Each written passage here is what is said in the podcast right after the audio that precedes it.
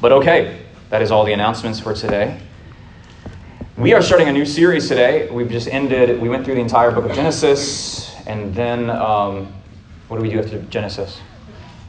Q&A. We did two weeks of Q&A and asked some good questions. We had some good, uh, good stuff, and a lot of those questions like sparked other questions, which is always good. I always say I should be lighting a fire, not filling a pail. So today we're going to be starting a new book in the New Testament called First Timothy, and there's two books called Timothy, First and Second Timothy, and these are letters that were written by who? Paul, yeah, the Rabbi Paul, the Pharisee Paul.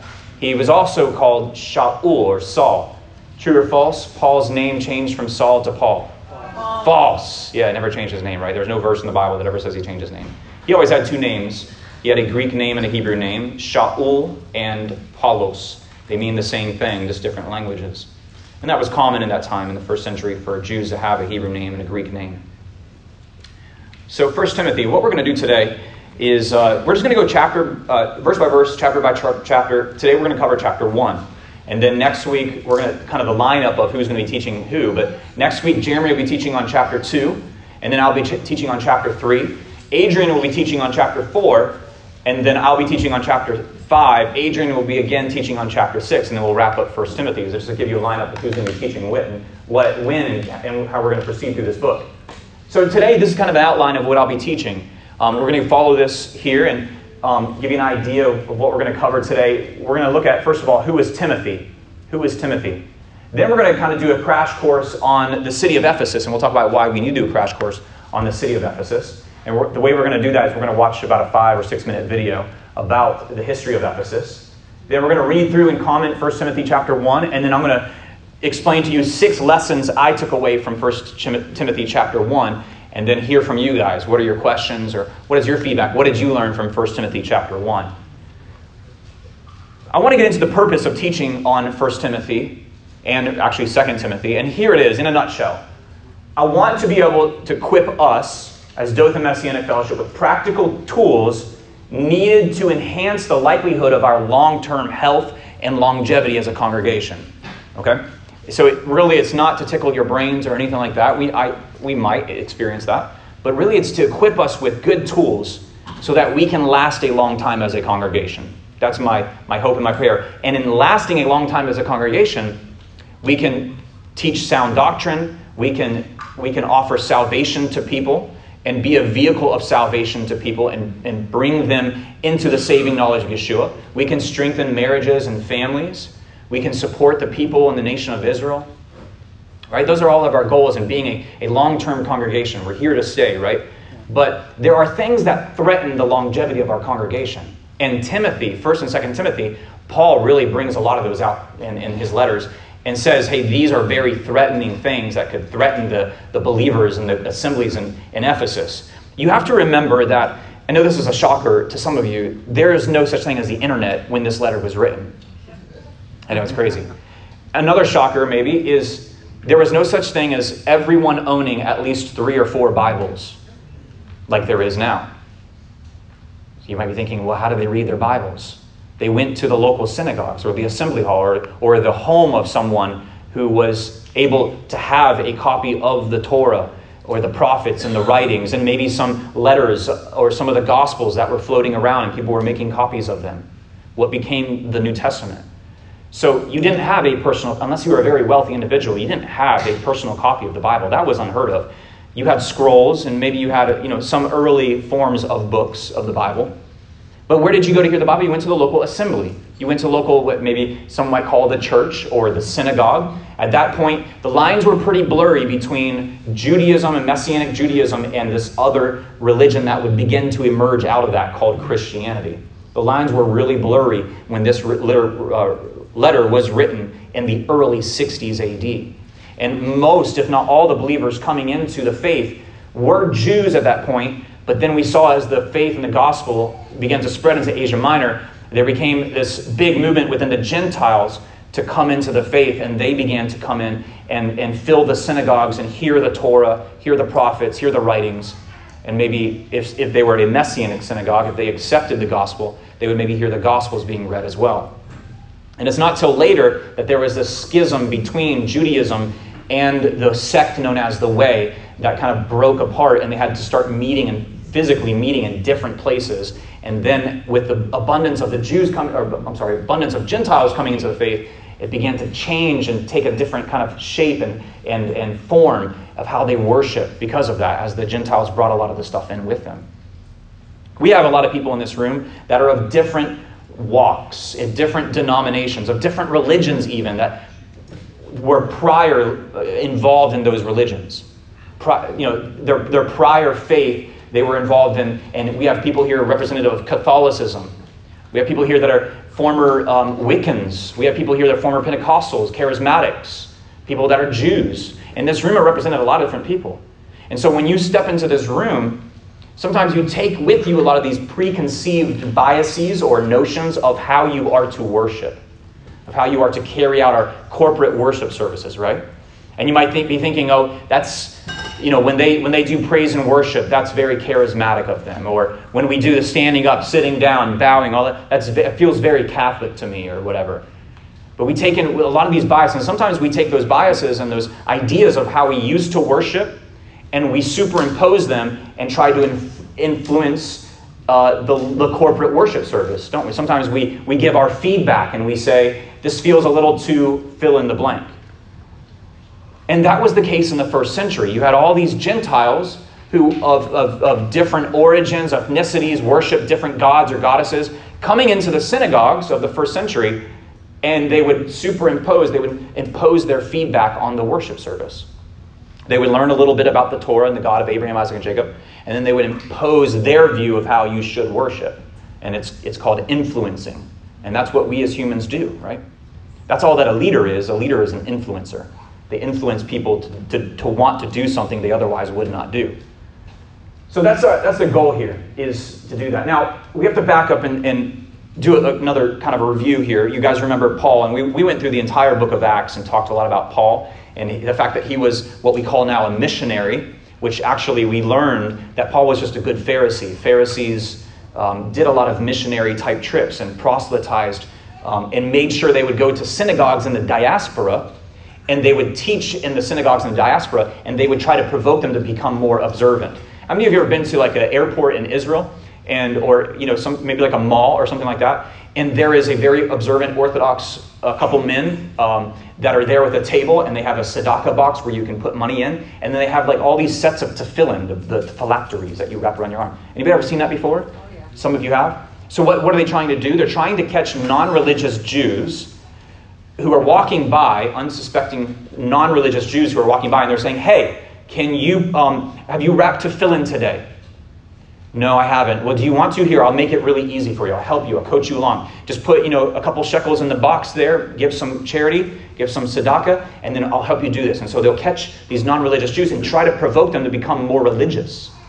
That's what Pharisees did in the first century. They would go synagogue to synagogue and they would go into these synagogues in Asia Minor and they would teach about the Torah and they would try to provoke them and try to correct any mis, mis um, you know, uh, any, any, any bad doctrine or something like that. And they would try to, that's what Paul was used to doing. And that's what Pharisees did in the first century. So Paul made all these journeys after becoming a believer in Yeshua. He made all these journeys um, into Asia Minor, knowing that, knowing the location of all of these synagogues already knowing that in this town there's a synagogue, in Ephesus there's a synagogue, in Lystra there's a synagogue, in Iconium there's a synagogue. So he's going to all these places and he'll go there and he begins to preach the gospel. So you can imagine this well learned Pharisee coming in from Jerusalem, who was very fluent in Hebrew, probably had large amounts of the Torah memorized, would walk in and then everyone would be like, wow, the great Rabbi Shaul, who learned at the feet of Gamliel, is here in our midst. And then he would open up the Torah and, and the prophets, and then he would begin to start teaching about how Yeshua of Nazareth fulfilled those things. Be pretty profound, right? And he got some good reactions, got some bad reactions. But one of the places that's notable he stopped is the city of Lystra. The city of Lystra. And this is where he's going to meet a couple ladies who have a son. They're actually the grandmother and the daughter of this young man whose name was I'm going to write it here in Greek. His name is T mo plus the suffix theos. I'm sorry, I misspelled. Theos. Timo plus Theos. And what was that? Timotheos. And what does that name mean? Timo means to honor, to give praise. Theos is what? God. His name, Timotheos, is to give God, to give God honor. He meets him. He's very impressed with this young man. Um, let's go forward a slide here. What do we know about this Timotheos, this honorer of God? He was born and raised in Lystra, so he's a, he's a diaspora Jew. Okay? Um, he was born, however, to observant uh, mother and grandmother. We know that from Acts chapter 14. His mother was Jewish, but his father was Greek. We know that from Acts chapter 16 and verse 1. His name, Timotheos, meaning honoring God, we talked about that. He was well learned, it says in 2 Timothy 3.15, well learned in the Tanakh, the Torah, the Nevi'im, the Ketuvim, the Torah, the prophets, and the writings. He was well learned in them. Okay? Paul says, From infancy, Timothy, you have known the Holy Scriptures, which are able to make you wise for salvation through faith in Yeshua. So, what else do we know about Timothy? Well, he was young, according to 1 Timothy chapter 4, verse 12. He was young because Paul, Paul says, Don't look, let anyone look down on you, Timothy, because you are neotes, but set an example for the believers in speech and conduct and love and faith and in purity. So the question is, how young was Timothy? And the answer is, we don't know. This word, neotes, it could be anywhere between like 13 years old, like a young, young teenager, all the way up to 40, somewhere in between there. You know, I tend to like, I, I like Josephus um, talks about maybe he was, uh, not Timothy specifically, but this word maybe talks about maybe being in the mid to late 30s. Um, I like the idea of Timothy maybe being in the late 20s and early 30s when he actually starts teaching. So when Paul maybe connects with him and meets him, he might be in his early 20s, and then later, as he's this letter was written to him, First and Second Timothy, he might be in his mid to late 30s. That still fits within the, the youth category of that Greek word. We also know that he was given charge over the assembly in Ephesus in the early 60s. Let's go back to our map real quick. Ephesus, if you see his life, Lystra is here, and Ephesus is right over here. Okay? So we're going to see he's going to move over there and actually take control, not control it, but charge over and overseer of that assembly, of that synagogue, and, and, the, and the, the, the believers there. Timothy, of the 13 letters attributed to Paul, six of them list Timothy as a co author. So Timothy actually wrote many of the books of our Bible, like Second Corinthians, Colossians, Philemon. He's listed as a co-servant with Paul in Philippians, or named along with the other sender, Silvanus, without description in First and Second Thessalonians. So these Paul uses these generic titles like servant or um, author, but it's implied that it's Timothy as a co-author.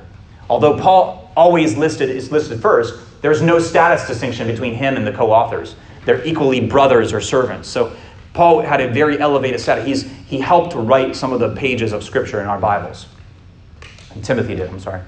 So I'm, with that, I'm going to be quiet for about five minutes and play this video. Hopefully the volume um, is good. I might run over there and adjust if it's too loud. But we're going to watch this quick video about the, the city of Ephesus, the ancient city of Ephesus, okay?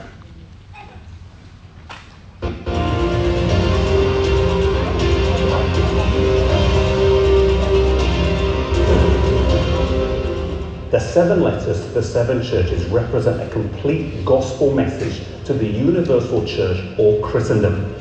These letters constitute the foundation for the entire book of Revelation, not just as a historical portrait of the first century church, but of the types of conditions in the universal church until the end of time.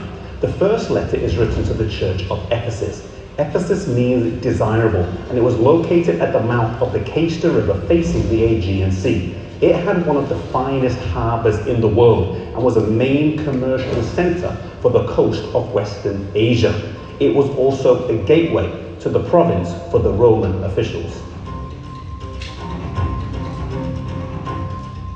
Today, the city lies about five miles inland due to a buildup of silt from the river, and with the loss of the port in the 4th century, the city gradually lost its significance over time. But when Revelation was written, it was the place to be. Stamped coins found in the ruins bear the words, the first of the greatest, and the first and greatest metropolis in Asia. This city had one of the seven wonders of the ancient world, the Temple of Diana, a huge and magnificent structure that would have been located close to the harbour. Other temples of various emperors were in the city, as well as the Celsus Library, the third largest library in the empire that could house up to 12,000 scrolls, the facade of which still stands today. Ephesus was blessed by the ministry of Paul, Apollos, Timothy, and John, and was likely the place where the mother of Jesus lived until her death, as John was entrusted with her care. Due to the commercial and religious significance of this town, the work that started here quickly spread abroad, symbolic of the church in the first century. This church receives perhaps one of the best commendations a church ever receives. I know your works, your labor, and your patience, how you cannot bear those who are evil, and you've tested those who say they are apostles and are not.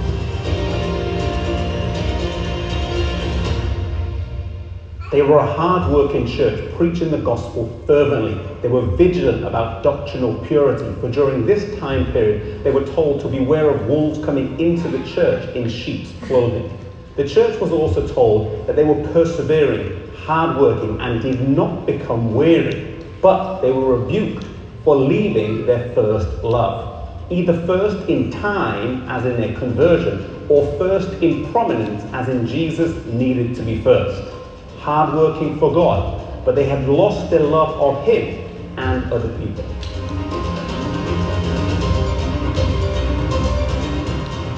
This description of a doctrinally sound church that was working hard to preach the gospel fits the apostolic church and the experience during that time period.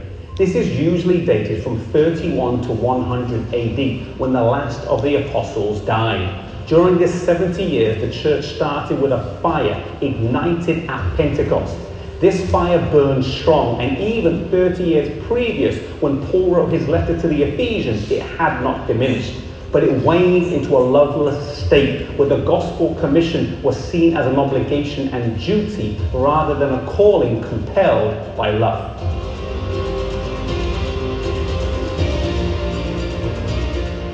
The only solution for waning love is to remember the first love experience and never be satisfied until it returns.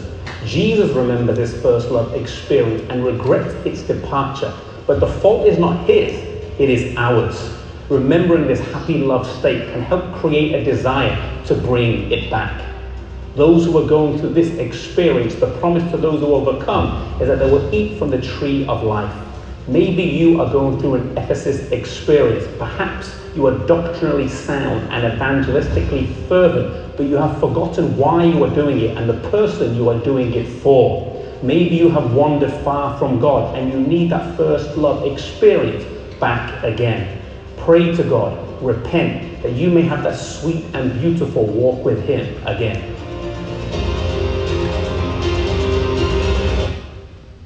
So, with that, let's get into 1 Timothy and read a little bit about this letter that was sent to Ephesus. So, turn your Bibles to 1 Timothy 1 if you have one, verse 1. It says, From Shaul, or Paul, in apostolos, which is a sent one. This is the Greek equivalent of the Hebrew word shlachim, which is someone who's sent out. I'm going to get my board here, write it up here for you guys to see, because this word is important because Paul is identifying as someone who is an apo, an apo, and it's the addition of the word apo, which means um, away or from. And then the other word is stelo, stelo, which is with a mission from a superior.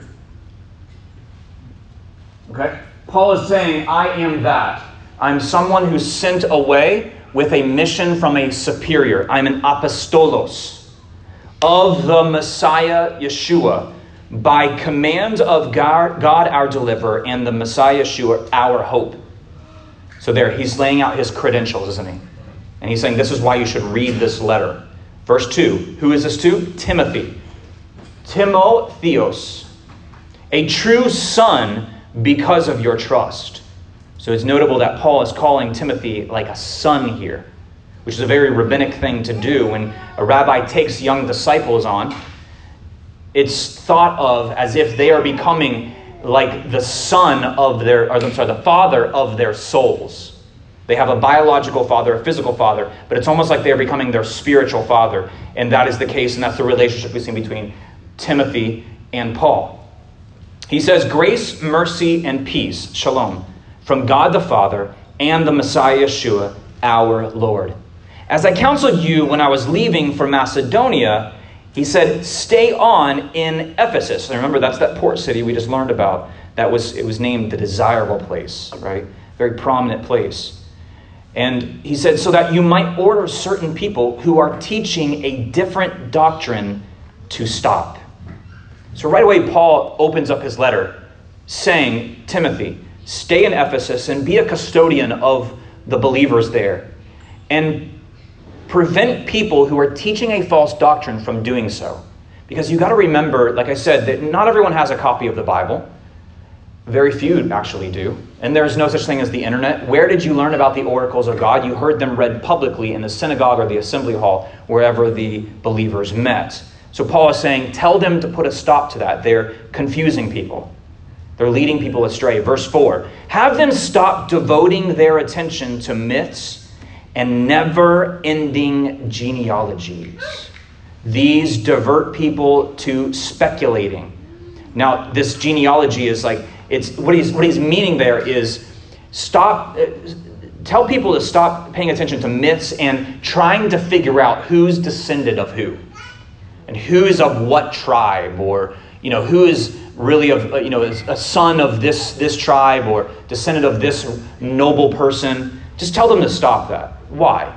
Because dna and ethnicity and who you're a descendant of means nothing really in the in the kingdom of god right? When you're in the family of yeshua all that is is meaningless in terms of your status now, obviously, he set apart a tribe called the Levites and then the Kohanim, the sons of Aaron, to serve as priests. But that's the only ordained genealogy that he set aside. Other than that, race and ethnicity, they really mean nothing in terms of your status and where you stand in the kingdom of God. But apparently, back in the early 60s in the city of Ephesus, there were men who weaseled their way into the assembly and made that kind of a thing. And shame on them for doing so. He said it's diverting people to speculating, or that Greek word could also be translated as like debating, debating, instead of doing God's work, which is the oikonomia, which is like where we get the word economy from. Instead of paying attention to God's economy or God's house, being good stewards of God's house, they're instead debating about speculations and fighting about who's a descendant of who or about different myths and that sort of thing. In other words, Satan has effectively distracted them from the mission, which actually requires trust. Verse 5, he says, The purpose of this the purpose of this preventing all that from entering in the assembly is to promote love from a clean heart, from a good conscience, and from sincere trust. Some people, by aiming amiss, have wandered off into fruitless dis- discussion this Greek phrase here is metaios, and it's added with the word logos, which is like purposeless, impractical, or empty discussion. Meaning, this discussion, even if we get to the conclusion of it, it doesn't really mean anything to us. You know, we do that sometimes with conspiracies, don't we? Oh, what if this? Or I think they did that, or I think they're behind this. Well, at the end of the day, what are you going to do about it? Nothing? Okay, then let's move on, okay? Let's quit debating that. Let's move on. Let's be good stewards of God's house, his economy. Verse 7 they want to be teachers of the Torah, but they, underest- they, un- they, they understand they neither understand they neither own uh, their, their own words nor the matters which they make such emphatic pronouncements. So he's saying, look, they want to be teachers of the Torah, Timothy. They, they want to, oh, I'm, I know the Torah, I can teach the Torah. But they don't understand the Torah and they don't even understand their own words, Paul is saying. Wow. And if anyone has the grounds to send that rebuke, it's Paul, right? a, a student of Gamliel. Man, that would sting to get a, a letter from Paul saying, hey, t- tell Gabe Rutledge to sit down. he doesn't understand the Torah. He doesn't understand the words he's saying.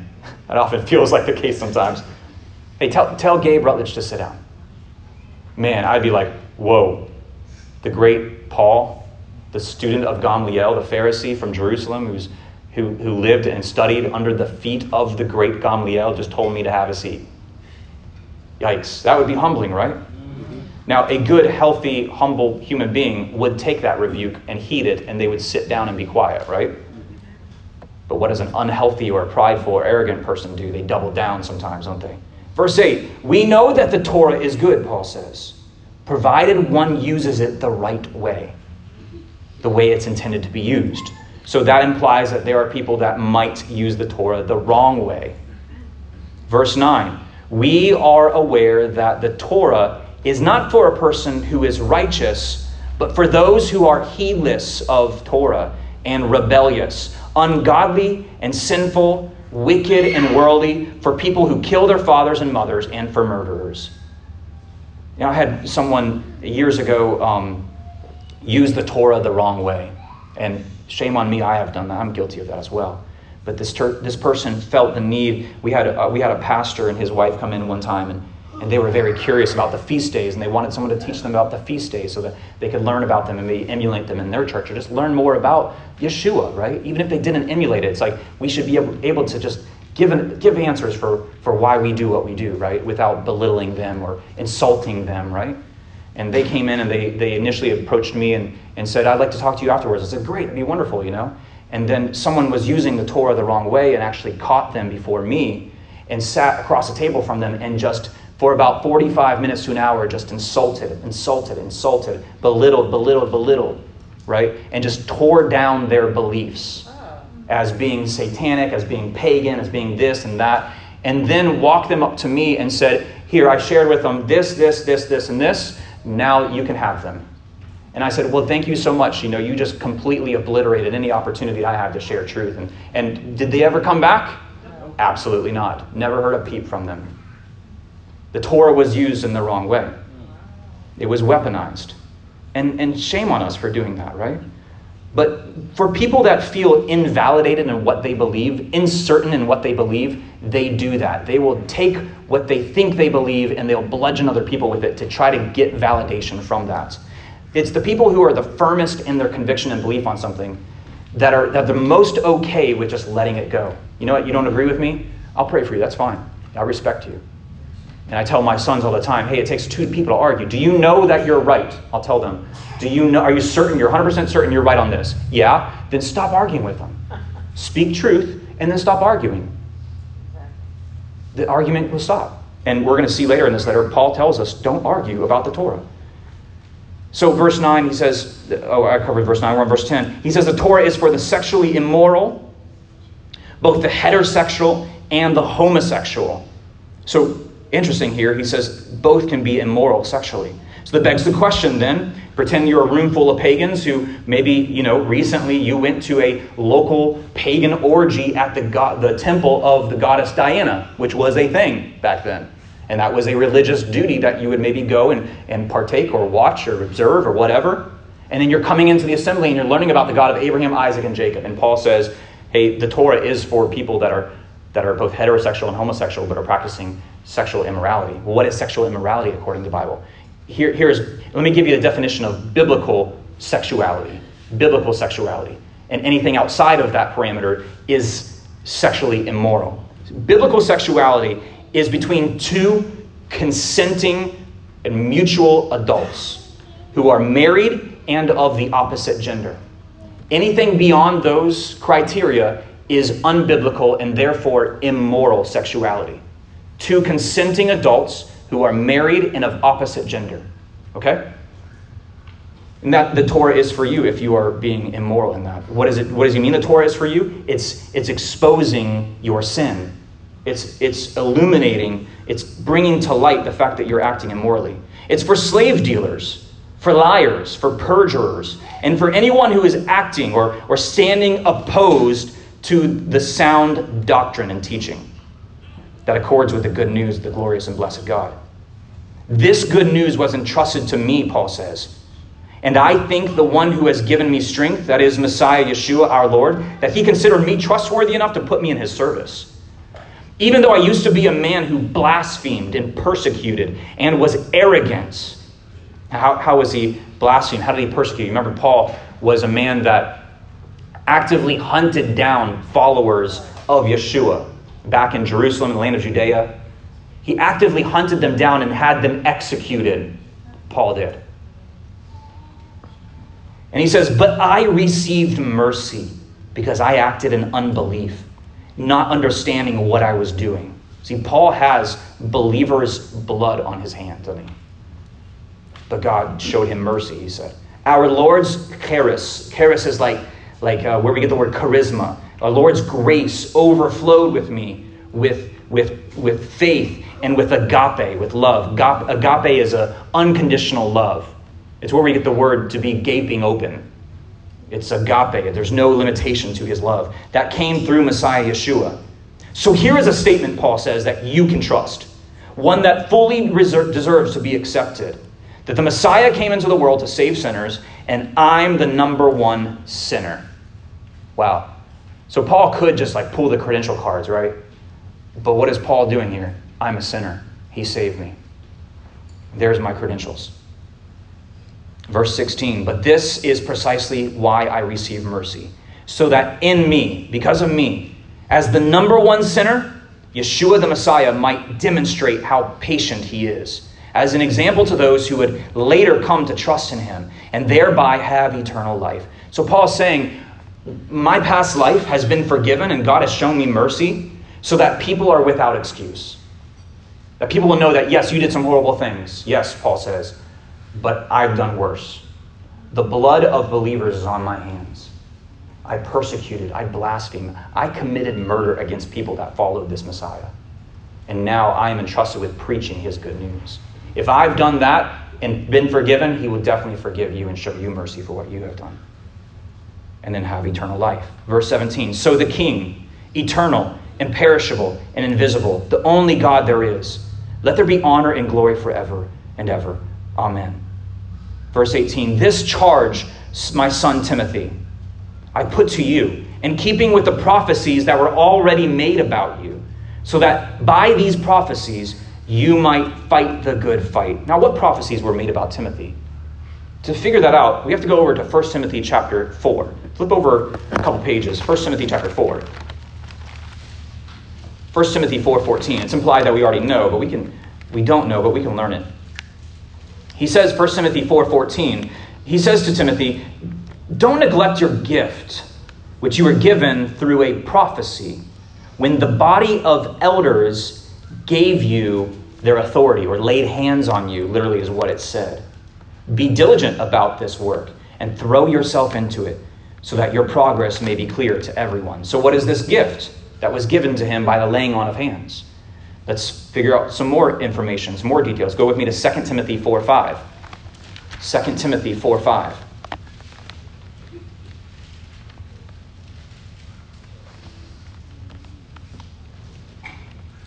Second Timothy 4 5. He says, But you, Timothy, remain steady in every situation, endure suffering, and do the work of an evangelist of the good news, and do everything your service to God requires. So, what is Timothy's gift? He's an evangelist. Yeah, Timothy is an evangelist, and literally the Greek is uh, he's someone who's, who's preaches the euangelion to new people. He's, he's an evangelist. With that comes the requirement and the ability to be able to articulate information and share information well. We call that teaching. And then with that comes the ability and the gift to be able to what we call apologia, or uh, we call it apologetics. Defend what you're teaching. So as he's going into a new place, let's say a synagogue or a pagan temple, and he's presenting the gospel and teaching that articulately, that's the gift that's been given to him. He has to be able to defend it, make an apologia, a defense for that. And that was given, that gift was given to Timothy by the laying on of hands of the elders. Who were the elders? We don't really know. It could have been the Jerusalem Council back in Jerusalem. It could, yeah, which would include James. Or it could be a, a section or a small portion of the Jerusalem Council. Or it could be local elders that were appointed there in Ephesus. We don't know. But we see here a very important template that there be this transference of authority from elders, from people that are already been tested, to be people that are of God, that are teachers, that, that have authority, and then that, that transference of authority through the laying on of hands onto Timothy. And it's usually done in a very public way, so no one can question that it was done. But that was done in Timothy's case. And he says in verse 19, armed with the trust and a good conscience, by rejecting conscience, some have made shipwreck of their trust. Among them are Hymenaeus and Alexander. And I have turned them over to the adversary, Paul says, so that they will learn not to insult God. Now, what does Paul mean by that? It could be that he's just kind of washed his hands of them and said, you know what, these guys, they are beyond reproof. I'm going to just let Satan do his. And that's the thing is sometimes people, men especially, that come in into the assemblies, and this was definitely true back then, I'm sure. Prideful men or arrogant men who come into the assemblies who, like Paul says, want to be teachers of the Torah, but neither understand the Torah nor the words that are coming out of their mouth. Oftentimes, if you let them just kind of kind of just turn them over to the adversary and say, you know what, good luck, you know, a lot of times their fruit is revealed to people and the true character of their heart begins to be revealed to other people. And then it's just like, wow, I didn't know this about. They come to you. Did you know this about this person? Did you know that he, he's teaching this, or did you know all this stuff is going? He, you know, he's he's an unjust person, or or he really insulted me because I didn't agree with him. And it's like, yeah, I, I know that. You know, I, I know the fruit that was already there but I, I, want it. And then, and then they leave the assembly. They find they can't collect an audience from the assembly, so they leave, and then they fall into their own trap that they set for themselves in that. Or they, it just kind of falls on their head. One of the best things you can do if you're a person who maybe who's called to being a teacher or a pastor or anything like that, when people challenge your credentials or your qualifications, you do what Paul said and you say, Yes, I am the chiefest of sinners like Moses did, fall on your face before God and say, God, God has a way of deciding these things. And if He wants me gone, if He wants me out of the picture, so be it. Right? This isn't my deal. This is His show. If He wants you to be in charge, so be it. But fall on your face and say, Yeah, my, my biggest credential is that God had mercy on me as a chief of sinner. That's my biggest and only credential. And that's what Paul is saying here. This, this Hymenaeus and Alexander, these guys who I presume are the guys that he's talking about earlier in the chapter, he's saying, just wash your hands of them, Timothy. I've turned them over to the adversary. Don't be so consumed with trying to, to up them in a debate or an argument. Just let them go. They'll fall in their own trap eventually. So, lessons I learned, I got six of these from, from Timothy chapter 1. Lesson number one, I'll move this out of, out of your radar, I'm sorry. The quality and the focus of the leader of a congregation or leaders of a congregation, it greatly affects the quality and the focus of the congregation. That makes sense, right? Yeah. There's a saying, as the leader goes, so goes the people. So, what the leaders of Dothan Messianic Fellowship are obsessed or focused, or the quality of the, of the faith that we exemplify, is going to trickle down and affect the focus of the congregation. Congregations that get really, really inwardly focused that, that, that become isolated and, and look at themselves or disputes or things going on within the congregation, and they forget to look outward and do the work of Messiah and be good stewards of his economy, they tend to be the ones that buckle and fall, and eventually they just break apart, break apart, split, split, split, split, split, and it's just like, it's done. I don't want to do that. I don't want to become so inwardly focused. I want our focus to be on, on, on reaching out to people that don't know the gospel I want our focus to be on people who have needs and we can fill those needs. I want our focus to be on praying for people that are outside of these walls. Because as soon as we get kind of caught up in this, this mire and this muck of being so inwardly focused on ourselves, we get really unhealthy, don't we? Um, lesson number two I took away from 1 Timothy 1. It seems that Paul's primary concern with the integrity of the congregation in Ephesus was not based upon an external threat, but rather corruption of the true faith from within. His primary concern and rebuke was aimed at believers in the assembly who were polluting the faith that he had passed down to them. And this should be a lesson for today. that oftentimes as, a, as we gather together, one of the biggest threats to our cohesiveness and our unity as a congregation comes from within and not from without these walls. It's a threat from within.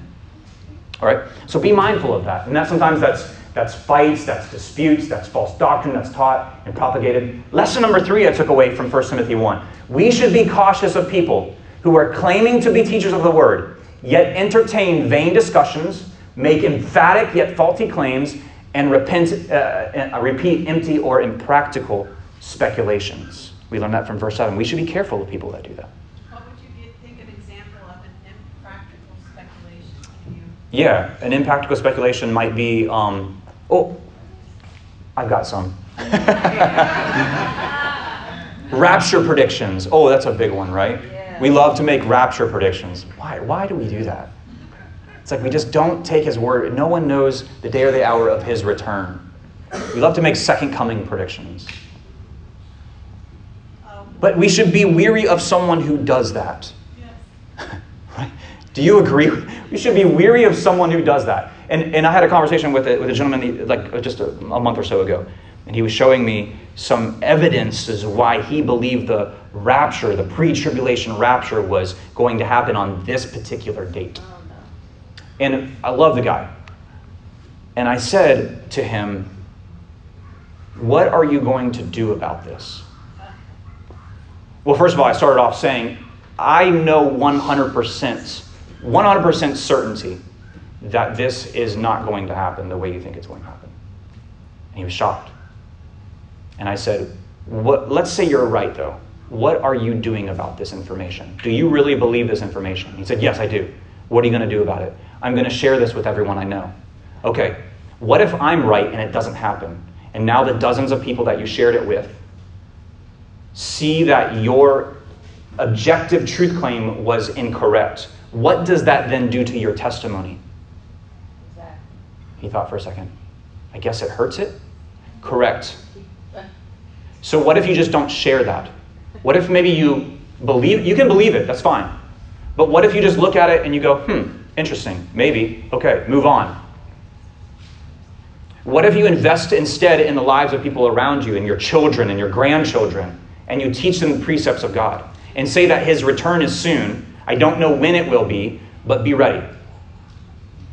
But there's one. And then we like to say the Nephilim are the blank. The Nephilim are these half angel, demon people things that, but you hear people make these vain speculations sometimes the Nephilim are blank, and we like to put a race in there. We like to put a people group in there because that makes our conspiracy theories really like holds a lot more water, more valid. It makes the hatred of those people validated in Scripture. Don't do that. That's satanic. That's demonic. Don't be consumed with or concerned with who the Nephilim are or if they even exist. You might be one. I'm just kidding. Just fear God and keep his commandments. Nowhere in Scripture does he say, figure out who the Nephilim are, or where the portals for them. Don't, don't do that. That's going to just rip your credibility to shreds. And then we like to say things, another vain speculation. So and so is likely the Antichrist. Don't do that either. You'll know when you see him. Or we should consider some of these apocryphal books to be on the same level of the, of the Bible, like the book of Jasher, Enoch, or Jubilees.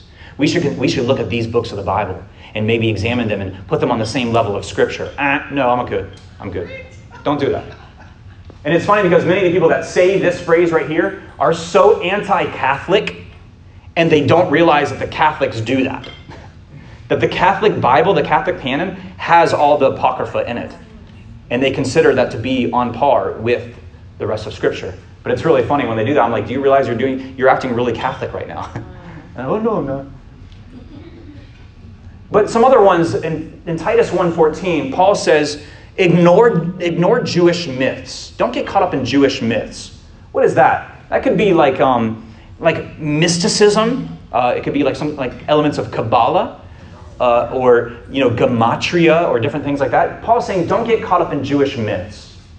1 Timothy 4 7, he says, godless myths and old wives' tales. Don't allow yourself to get consumed with those things. Right? Just go to, wake up in the morning, read your Bible, pray, go to work all day, come home, be kind to your family, love your wife, eat supper, pray to your kids again, or whatever you do, go to bed and repeat. live a godly life. Just do the next right thing. Is, is what he's saying. Just live simple, godly lives. So, another lesson I took away well, let me, this picture reminded me. When I was in high school, um, that clock is wrong, so I keep looking at that clock. I'm looking, my watch is right there. When I was in high school, I had a crush on a girl. Ooh. Yeah. And uh, I, I, wanted her, yeah, getting right. And, and I wanted her to be my girlfriend. But, um, you know, we were in the beginning stage of negotiating that a little bit, you know, and negotiating the, yeah, the prenuptial agreement of, of being girlfriend and boyfriend. And then guess what happened? You guys know what I'm. The new kid showed up to school. When the new kid comes to school, that's a game changer, isn't it? He could be like as ugly as sin, but he's the new boy, and all the girls are just, they just lose their minds, don't they, over the new boy? He can, I mean, he just rolls up in the classroom. So this in this story, the new kid comes to school, and guess what my crush does? Yeah, she goes with him. She just forgets all about me. And he makes he makes eyes at her and he like blinks kind of fast, you know, and he puts his little cologne on and, and she just gets wooed by him. And I'm just like, I'm old news to this girl. Barely even remembers my name. And then I just kind of move on. I'm like, well, it is what it is. The new the new kid, right? The new kid. He, you know, just he just speaks one word and all the girls in the classroom are like, right? And she got sucked into that. I'm like, whatever, you know? And then she became his boyfriend, and then like six months later, they had a really bad rocky kind of thing going on, and really, it was a really bad breakup deal. And, and then guess where she came running to? she came running back to the old kid. And guess what? Guess what the old kid said? I'm good, honey. I'm good. You broke my heart. It's done. It's over. But we do that sometimes in our congregations. The new kid rolls in, and you know he might even be pre-tasseled, and you know he might have these things or know these things, or he might be able to hit those Hebrew pronunciations just spot on and smoothly. and we're just like the new kid, right? And everyone's like, "Wow," you know. And then, but then he's got a couple things up his sleeve, doesn't he? Like uh, maybe that Paul is not a real apostle. Or he says things like, uh, I don't know, that the Nephilim are these people or something. or the Messiah will return to this date. And then we're just like, oh, the new kid said it, right? But we got to be really careful. It doesn't matter how much charisma someone has. Paul says that and he, the, the, the acclamation given to the believers in Ephesus was that they tested people who made a claim that they were apostles. We should test people. The Bereans tested people. And they were called noble for doing so. We should do the same thing. We shouldn't get caught up in this new kid thing, right? That, that was a fun memory. Lesson number four. Stacy was wondering why I was crying this morning looking for that picture. no, she did. Lesson, lesson number four. Truthful biblical teaching is vital to the health of a congregation. And a healthy congregation furthers the dominion and the rule of God on earth because he is the source of all truth.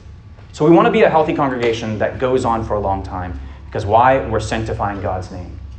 So, what does a healthy congregation look like? We're going to get into that more in this book. We don't have time to talk about today per se, but you guys are doing good. You're a healthy congregation. Number five, there is a time and a place for a public calling out of those who are teaching false doctrines. What we call the Hebrew word is heresy.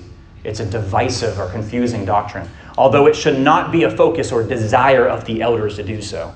Anybody that you know gets up in a, like a pastor or a teacher and they every single week they call out a new person, this person, that person, they don't what to talk about this person. They might be the heretic Paul is warning about. but an elder who gets up and says, "Guys, I'm sorry I have to do this." But so and so is teaching a false doctrine. We have rebuked them. We have asked them to stop. They won't. We have asked them to take their doctrine and find a different place. I'm sorry we have to do this. you should hear that kind of fear and humility in the voice of people that are having to rebuke and publicly call out false teachers.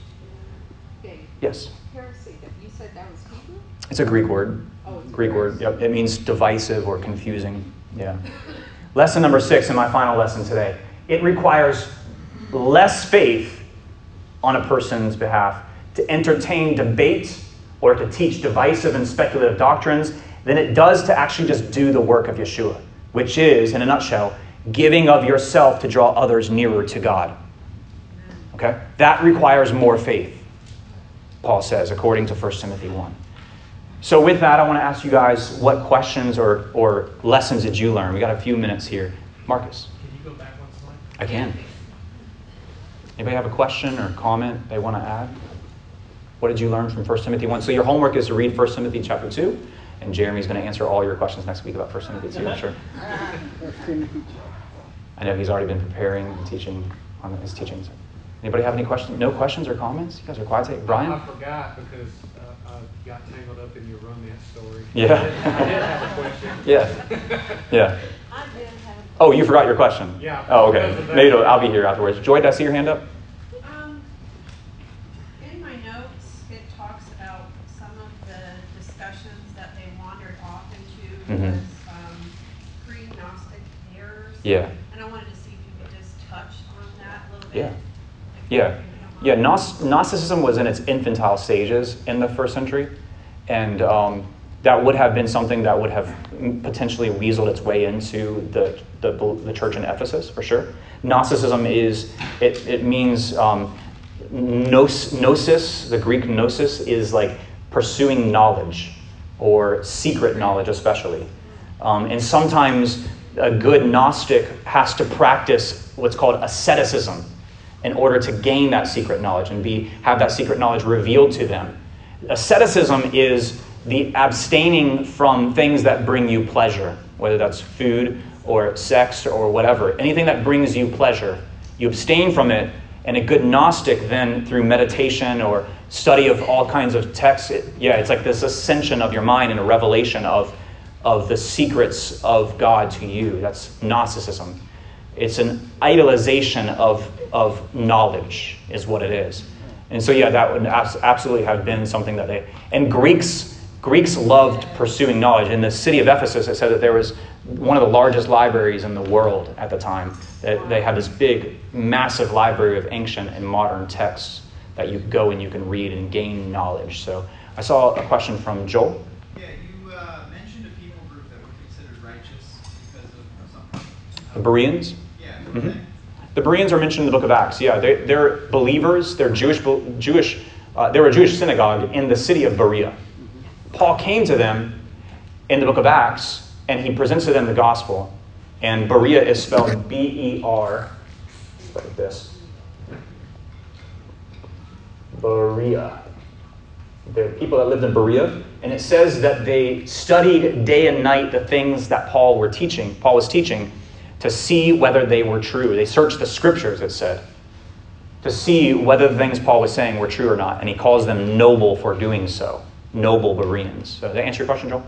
Yep. Cool. Suzanne, and we'll make this the last question for the day, and then I'll be here. I'll be right here if you guys have more questions. So, go ahead. Well, I got tangled up too, so now I don't know where the scripture is, but Mhm. it's where you were talking about Didymus and somebody else that turned their back on Paul and he was calling them out.